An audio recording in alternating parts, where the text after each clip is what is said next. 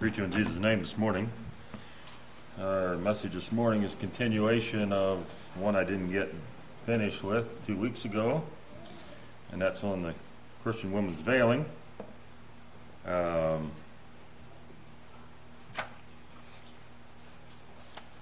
I think I will reread this and then just hit some high points that we looked at last time through, just to bring us up to speed again. 1 Corinthians 11 1. Be followers of me, even as I also am of Christ. Now I praise you, brethren, that ye remember me in all things, and keep the ordinances as I delivered them to you. But I would have you know that the head of every man is Christ, and the head of the woman is the man, and the head of Christ is God. Every man praying or prophesying, having his head covered, dishonoreth his head. But every woman that prayeth or prophesieth with her head uncovered, dishonoreth her head. For that is even all one, as if she were shaven. For if the woman be not covered, let her also be shorn. But if it be a shame for a woman to be shorn or shaven, let her be covered. For man indeed ought not to cover his head, forasmuch as he is the image and glory of God, but the woman is the glory of the man. For man is not of the woman, but the woman of the man. Neither was the man created for the woman, but the woman for the man. For this cause ought the woman to have power on her head because of the angels. Nevertheless, neither is the man without the woman, neither the woman without the man in the Lord. For as the woman is of the man, even so is the man also by the woman, but all things of God. Judge in yourselves. Is it comely that a woman pray unto God uncovered? Doth not even nature itself teach you that if a man have long hair, it is a shame unto him? But if a woman have long hair, it is a glory to her, for her hair is given her for a covering. But if any man seem to be contentious, we have no such custom, neither the churches of God.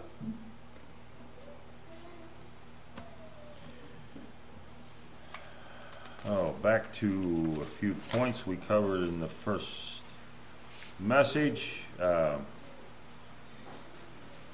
headship is God's will for all, its plan. The veiling is a plan for God's woman for godly women everywhere.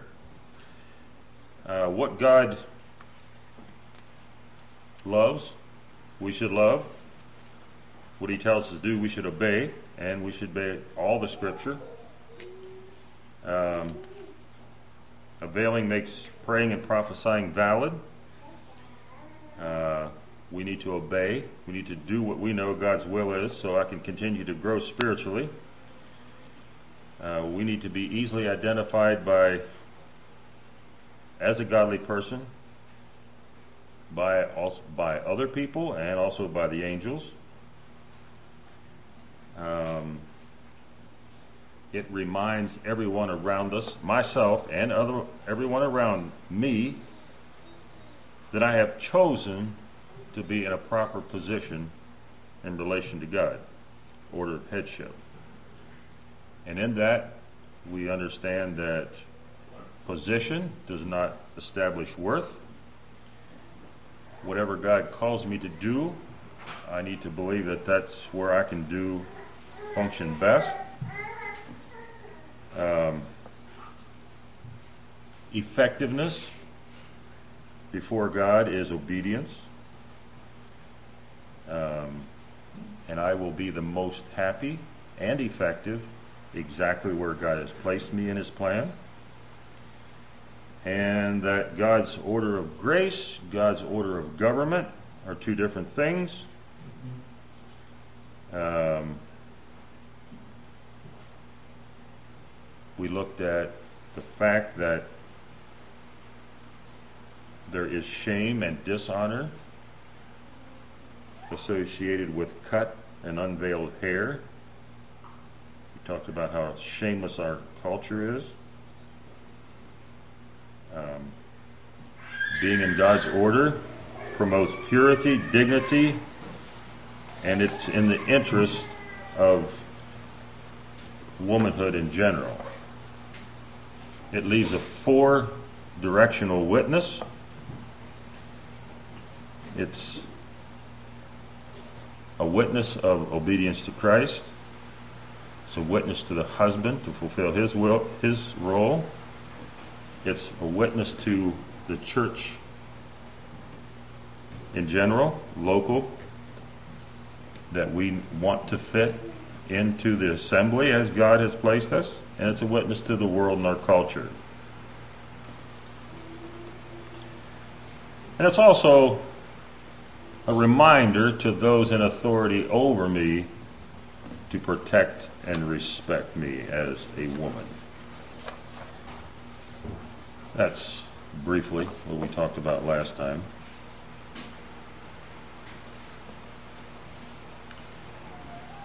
Well, people object, and they say they have lots of objections. We hear them. One objection is well, it's Paul's idea. It's Paul's idea. Well, according to verse 1 of this chapter, which we just read, Paul says, Be followers of me does he stop there? No. Even as I also am of Christ. And in chapter and in verse 2, I notice he says, I'm a delivery man. Now, does a delivery man manufacture the product? I, I don't think UPS has enough factories in the United States to build everything they deliver. When the delivery man comes, I do not assume that he manufactured the product. Now, he may, in a rare case, possibly would. But he says, I'm delivery man. I, I, uh, I'm passing this on. I got it. I'm passing this on to you. I'm the delivery man. As I delivered it to you, that's what he says. That's his terminology. And he praises them for doing this. He says, I'm praising you for keeping the ordinances as I receive them and I'm giving them to you. I praise you for that. And uh,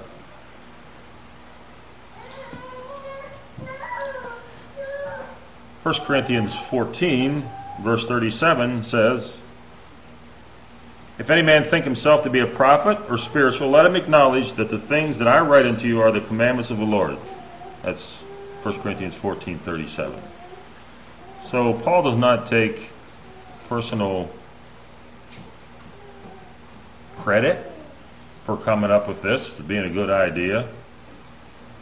You know, Paul doesn't say, you know, I, I just thinking the other day, I, I just think this would be a good idea. If we, we just kind of have something that we could show each other that this is how God wants. No, he that's not what he did. Actually, Peter says some of the things that Paul talks about is a little hard to just understand sometimes, but he said they're from the Lord. And that's in 2 Peter 3:15 and 16.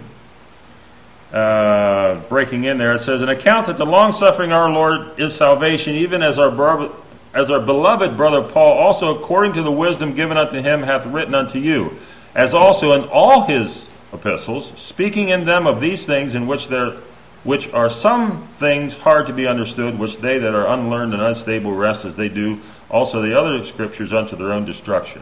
So he says sometimes Paul's a little hard to figure out, he's a little hard to follow or whatever, but don't be of the group just because he's a little bit hard to follow and sometimes whatever, don't be of the group that just twist it and, and take it and run with it. Because in the end, it'll be against you. And so Peter confirmed Paul's writings. Uh, so it wasn't Paul's idea, it was God's idea, God's plan all along.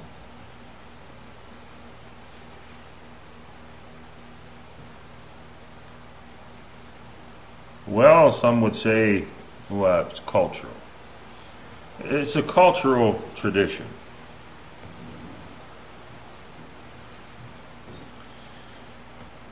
Well, um, I would think it would maybe be a tradition. I don't think it was cultural. Um, knowing Corinth, I don't think it was a popular thing to do. I don't think the thousand immoral women that descended on Corinth every night were veiled. I don't think that was a popular thing in their culture. That was a very, very immoral culture in Corinth. Um,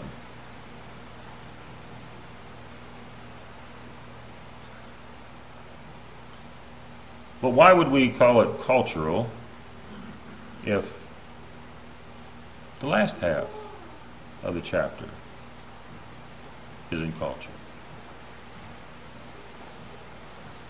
Why all of a sudden, in the last hundred years or so, we talked about this thing started, the veiling started disappearing in religious circles in the roaring 20s. Well, we're approaching 20 now. Why in the last hundred years have Christianity become enlightened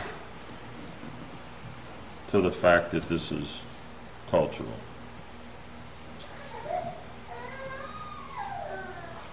And who gives any Christian the right to pick and choose? Says, well, Christian woman's veiling is cultural, but communion's not, or can we pick and choose through the ordinances and say it's cultural? Do we value the Christian woman's veiling, the holy kiss, the anointing with oil equally, or do we allow some of them to slip? Now, I would say the lack of veiling is cultural. I would say the lack of marriage is cultural. Those, those are becoming very prevalent in our culture.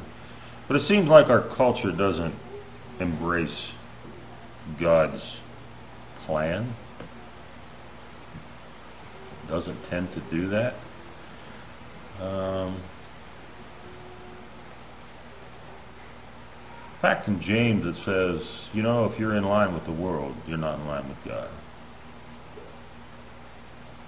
If you want to be a friend of the world, then you can't be a friend of God. I'm like this, you, you can pick, you can choose, you can take one or the other. But, yeah. Somehow or the other, Satan would like all of us tempt us to believe that it's not quite that cut and dry. We, have got this whole gray area in the middle. You know, we have this whole gray area in the middle. But uh,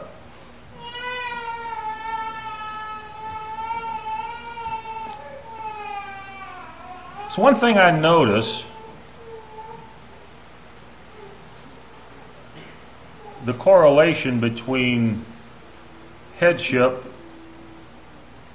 and the external evidences of it and marriage there's a connect there's a direct connection there folks brothers and sisters this morning when headship went down the tubes in america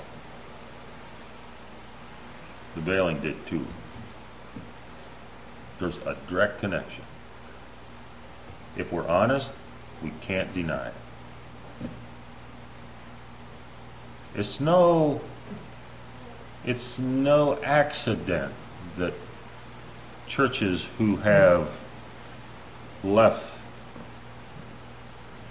God's headship of order and the practice of the veiling as God asks us to practice end up with women preachers divorce and remarriage, and the whole gamut, homosexuality. Like where where does it stop when all this thing becomes so muddled and in the gray area? Where does where, where, where does it stop? Now, I, I just asked that question. You know, we can, we can, uh,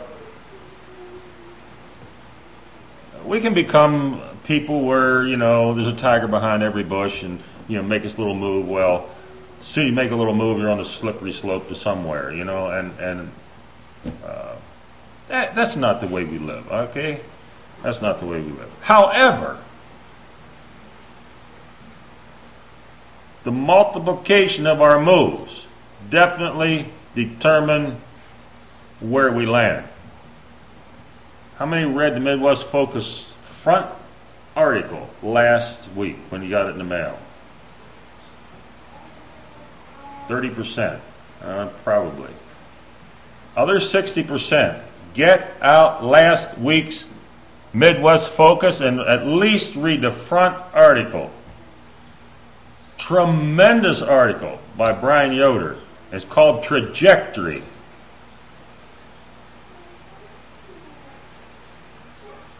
Where you start, it's addressed specifically to youth. He said, Where you start, the direction you start, will determine where you land. It will. You can't start wrong and end right. It just don't happen. Trajectory. What is your trajectory? And that's challenging. I mean, that's just for youth, but just think about it with me this morning. Sobering thought. Sobering thought.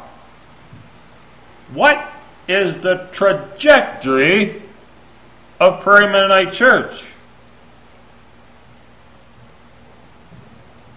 Where do we plan to land?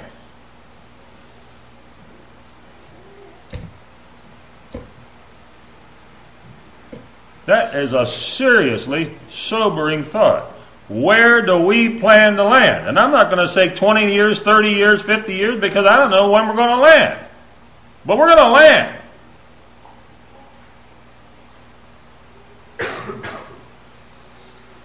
And our trajectory part, a great part. In fact, oh boy, I don't, I don't You know, I think I can almost say 100% of our trajectory is rooted in headship.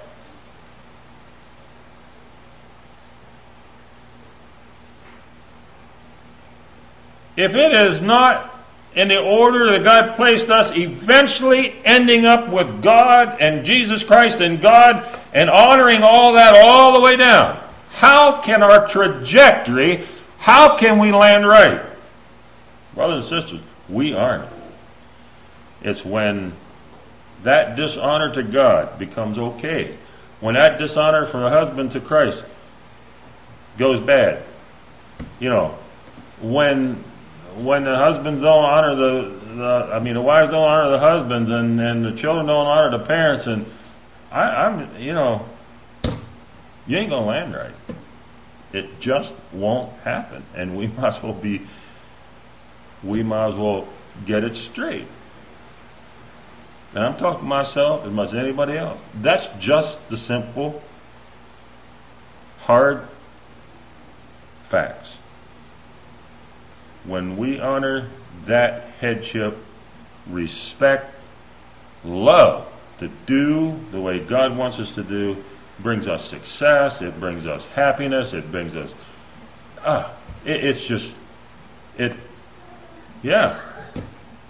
It mushrooms for good, exactly the way, exactly opposite of that disrespect mushrooms for bad. Well, some would say it's only for married women because my husband symbolically covers me.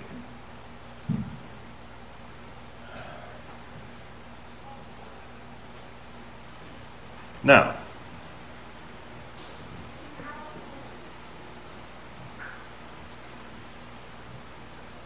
if a husband symbolically covers the wife.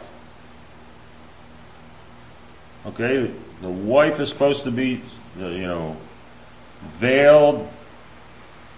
That is her husband. Then we need to go one more step and say, okay, the husband is not to be veiled.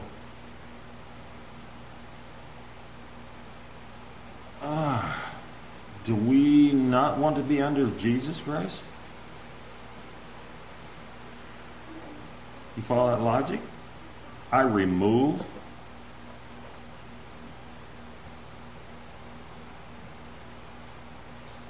that is that would be a tremendous risk a risk that i would never want to take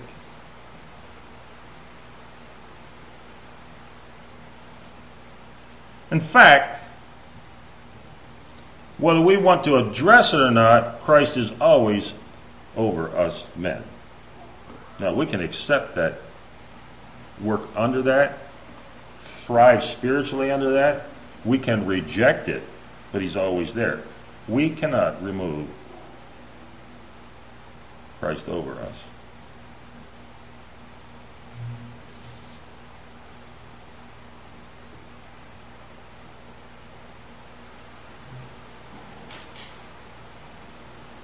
So it's not a symbolical thing. I have heard, and I find it strange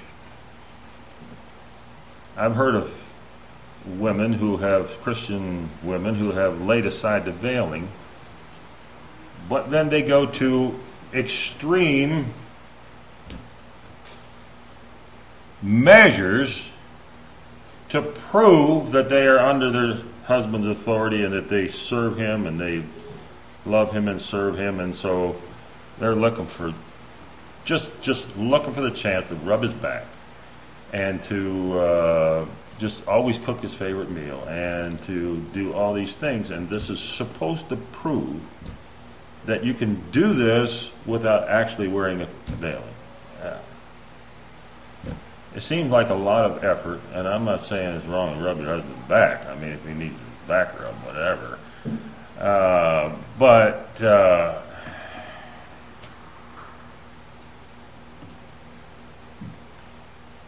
Seems like a lot of bother just to prove a point to me. It does.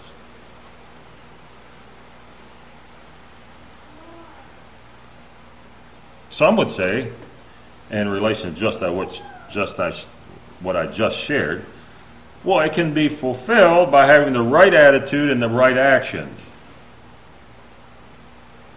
They are absolutely right. Absolutely right. All you need is the right attitude, the obedience to the scripture, having the right actions, and the Christian woman would be veiled. Simple.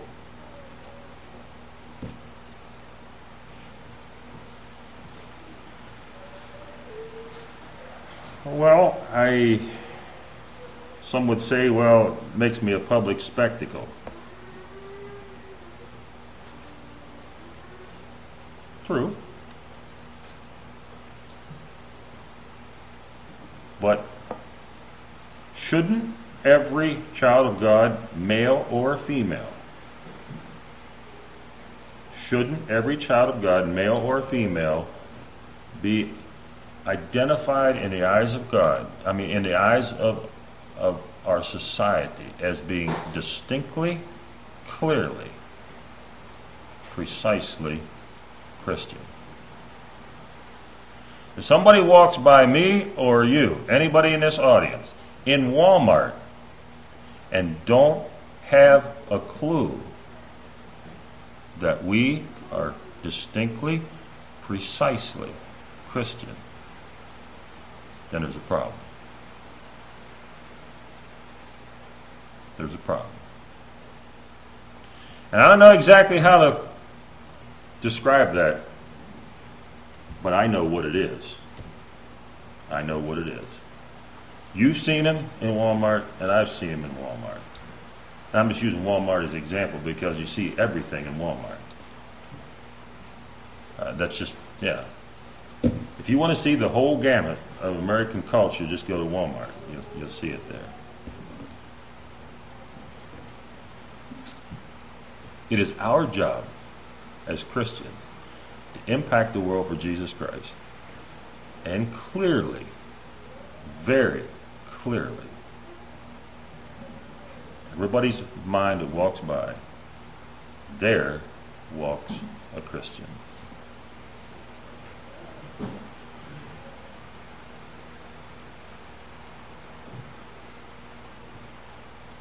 Our actions. We won't have, be hanging out in the TV department of Walmart, neither in the movie department. Uh, no. We won't even have to bother to even look.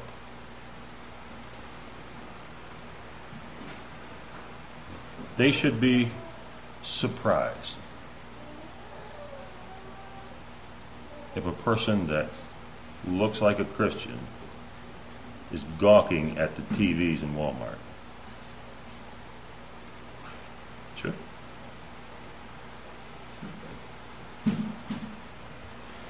Well, some people say, well, you go down here and verse 15 it says the hair is a covering, so that takes care of all that. Hair's a covering, I have hair, so hair's, hair's the covering. Why would Paul expound for 12 verses in the Christian woman's veiling, and verse 15 throw the whole thing out the window. Why would he do that? Why bother?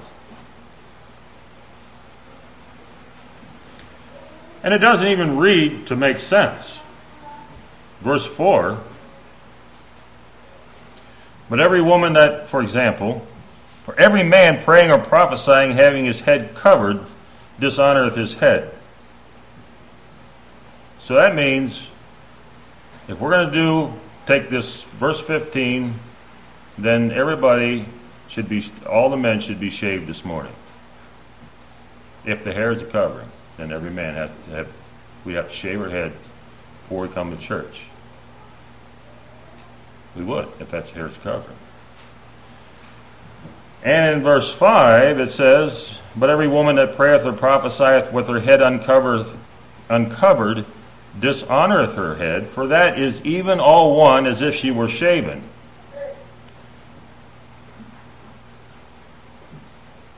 If she if if she did not have a veiling, it's not like she would be shaven. It is all she would already be shaven. It's not equivalent to, if you take that as hair, it's not equivalent to being shaved. She would have already been shaven.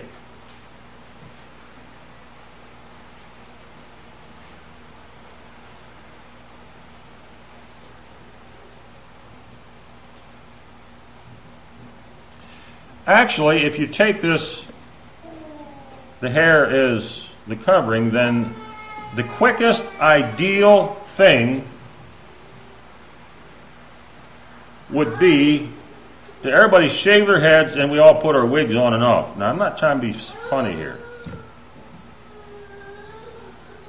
Because if it's hair, then it for a, for a man, you know, he it'd be easy to just take it off, go to church, put it back on, you know. Um,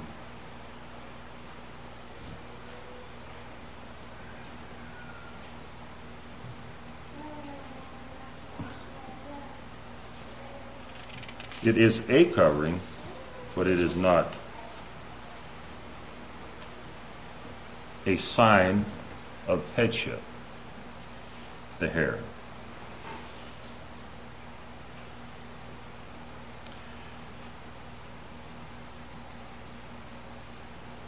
Well, does the Bible say we need to have veilings as we practice here at Prairie? I mean, you know, they have to have pleats and they have to have the front part and Bible say that? No. I don't read it anywhere.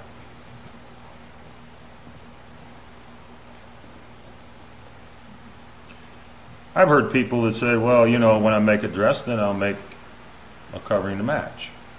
And I've actually personally seen it. But I don't believe that does. That's acceptable because it's not a sign veil. This is a sign that we are in God's order. So it must be a sign veil. Just a red bandana don't cut it. I mean, I, you know, if you're down the crawl space under the house and you need to, you know, get something or whatever, you want to wrap a brown, a red bandana around, I guess that's all right. Um, but that's not a sign veil. Number two, the Bible is very clear that the hair is the woman's glory. All right? And that that glory should be covered.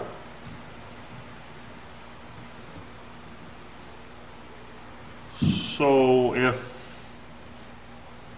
the Christian woman's hair is her glory, and we have this little something about this big around the back, it's hardly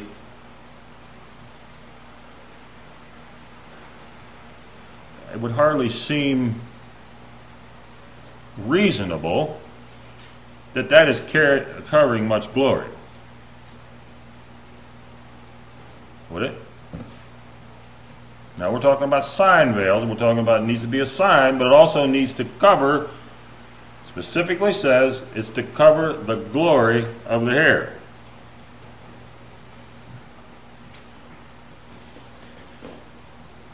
So now we get a really touchy subject. Well, how about the hairdo then?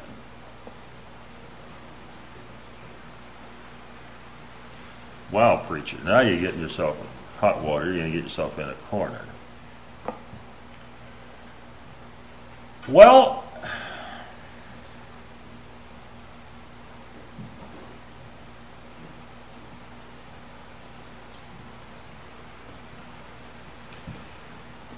if the hair is the glory of a woman, and that glory is insufficiently covered, then I believe that the eye will be attracted to the glory.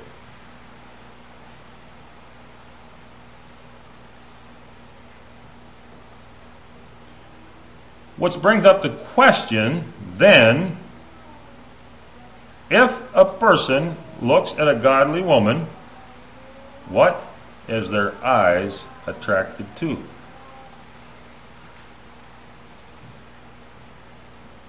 Are their eyes attracted to your veil, which has covered the glory? Or are they attracted to the glory itself, which is the hair? It's becoming very, very personal, but yet very, very practical.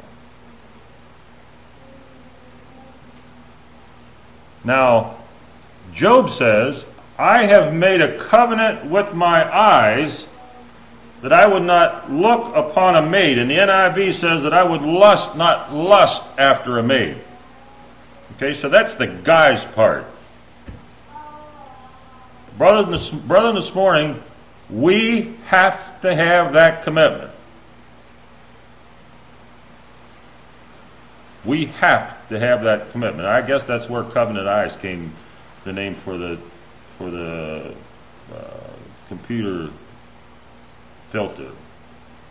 I made a covenant with my eyes that I would not lust upon a maid, look at her lustfully.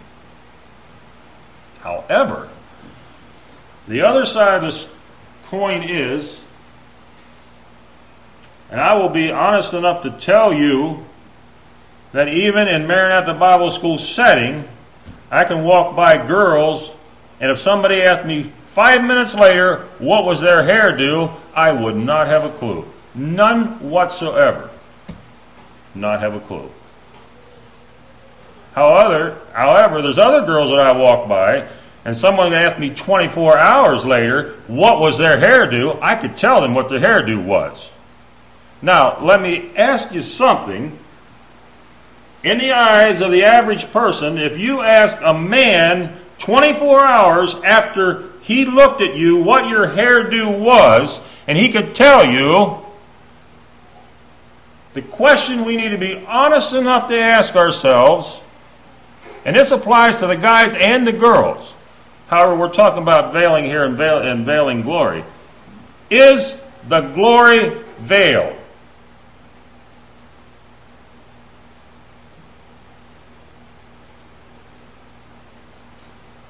We have to honestly ask, answer that question. Is the glory veiled? Is the hairdo consistent with the veiling?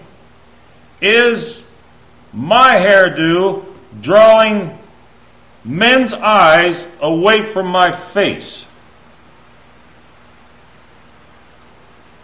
Now, we often talk about other issues, undress and all kinds of stuff that draw men's eyes from face.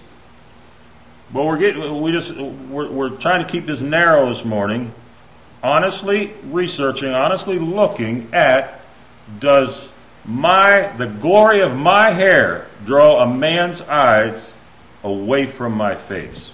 And is it then covered as the Bible says it should be? I, am not trying to be offensive to anybody this morning, but it's it's it's questions that are very very personal, very very practical. Guys, look in the mirror. Do you look distinctly Christian? Girls, look in the mirror. Is the glory of my hair covered? We have to be realistic. We have to be honest before God. We can't blow this off.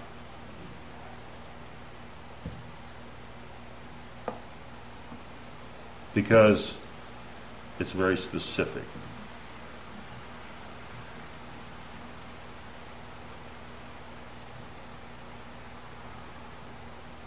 Does my veiling as a Christian woman meet the approval of authority over me.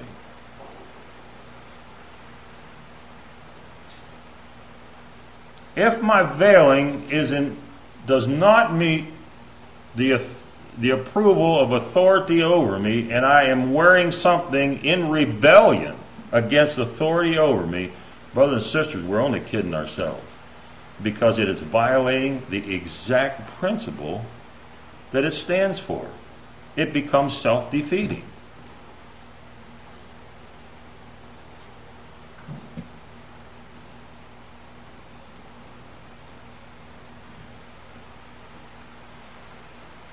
And so it needs uh, wives, girls, your veiling needs to pr- meet the approval of your mom and dad. I don't know how else to get around it. It just does. It, has, it should meet the approval of the church.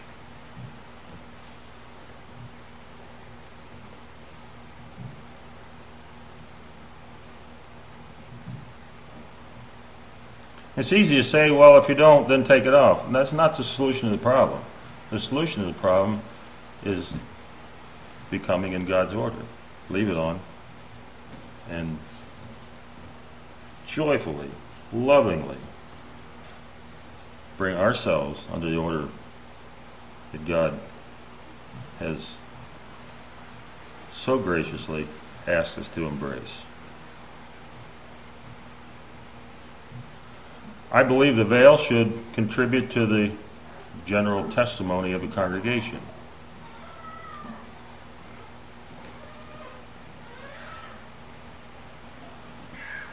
I believe that it is important that they be all the same kind. And I'm bearing my heart this morning. I think it's important. I am concerned. I am. Um, How can I say?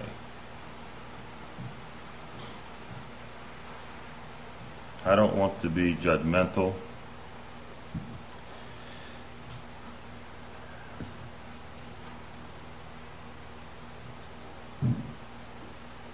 I'm not the prophet or the son of a prophet, but some of the things I see happening in some of our conservative churches seems like it's adding diversity. Hmm. Instead of unity.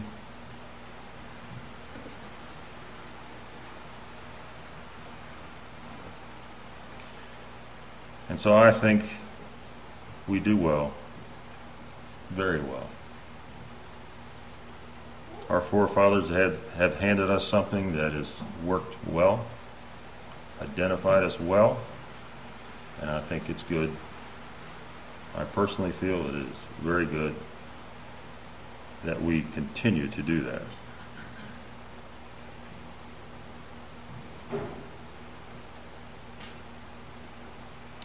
And I don't think that really distinctly godly veilings or hairstyles are age no hmm, age nor fashion sensitive.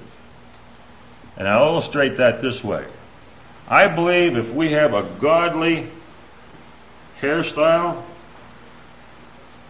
not gender specific right here, or veiling, gender specific, that you're going to have to open up, or that you will open up a photo album 40 years from now and say, that, my friend, was ridiculous. That was ridiculous. I don't think it will.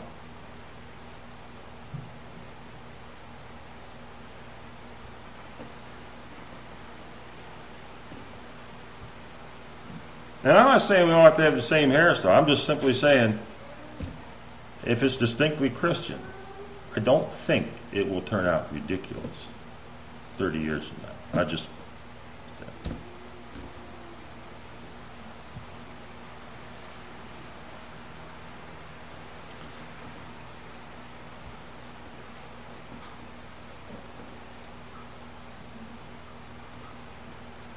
There's a combination of how I dress, how I live, how I function, does it truly honor Jesus Christ? Or does it does it glorify Christ or does it glorify me? And you know what? Every single person in this congregation has to look in the mirror and answer that question honestly. Every single person.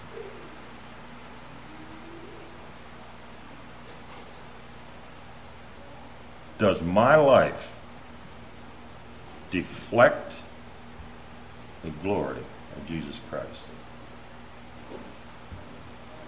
Or am I happy with a little bit of it staying right here?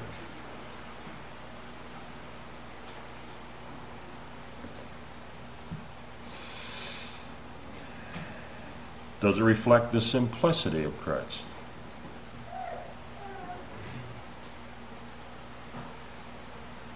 Do I have to worry about particular people?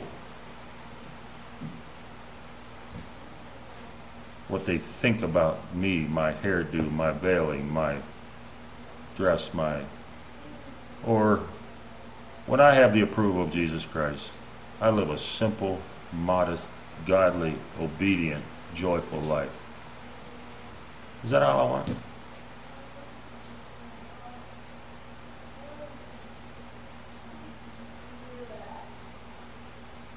Who do I secretly admire? Who do I secretly admire?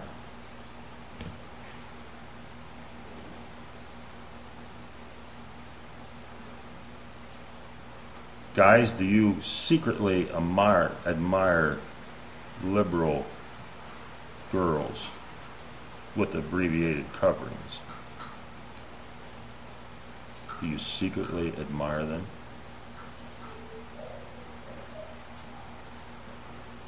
Girls, do you secretly admire them? Married men, do you secretly admire them?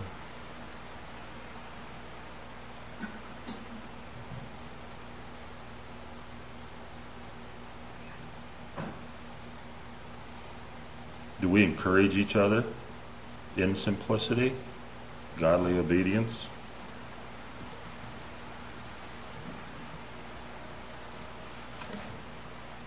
Woe be to us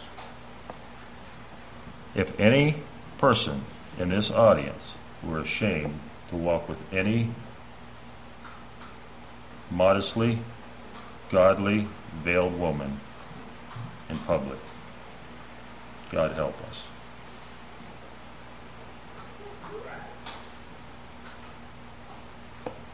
We're ashamed, we're far from embracing. Now, I know it's time when I was ashamed.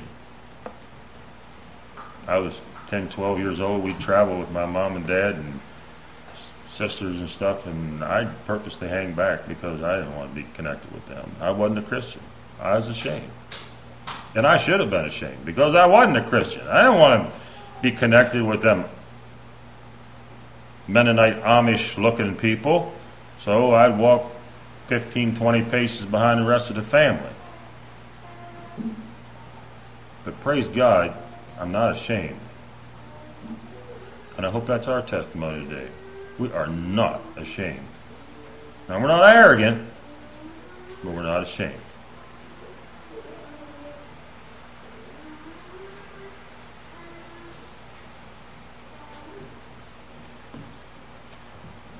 Well, I hope this sermon is not judgmental.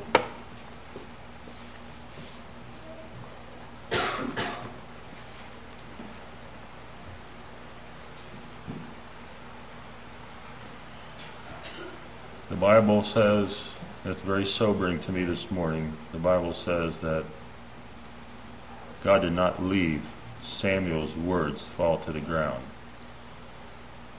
And we had a little discussion of that in Sunday school. But my take on that is that a public speaker's words either fly or fall based on their personal integrity. And that's sobering to me this morning. Either they fly or they don't, based on the speaker's integrity. And so that not applies to this speaker, but applies to every one of us as we share Christ to a fallen world. Either it flies or it doesn't, based on our integrity. Brothers and sisters, I am very grateful to be a part of a church with integrity in this area. And I praise and bless God. But we need to be honest. We need to be fair. Not with not only with God, we need to be fair with each other. We need to be fair with ourselves. Excruciatingly honest.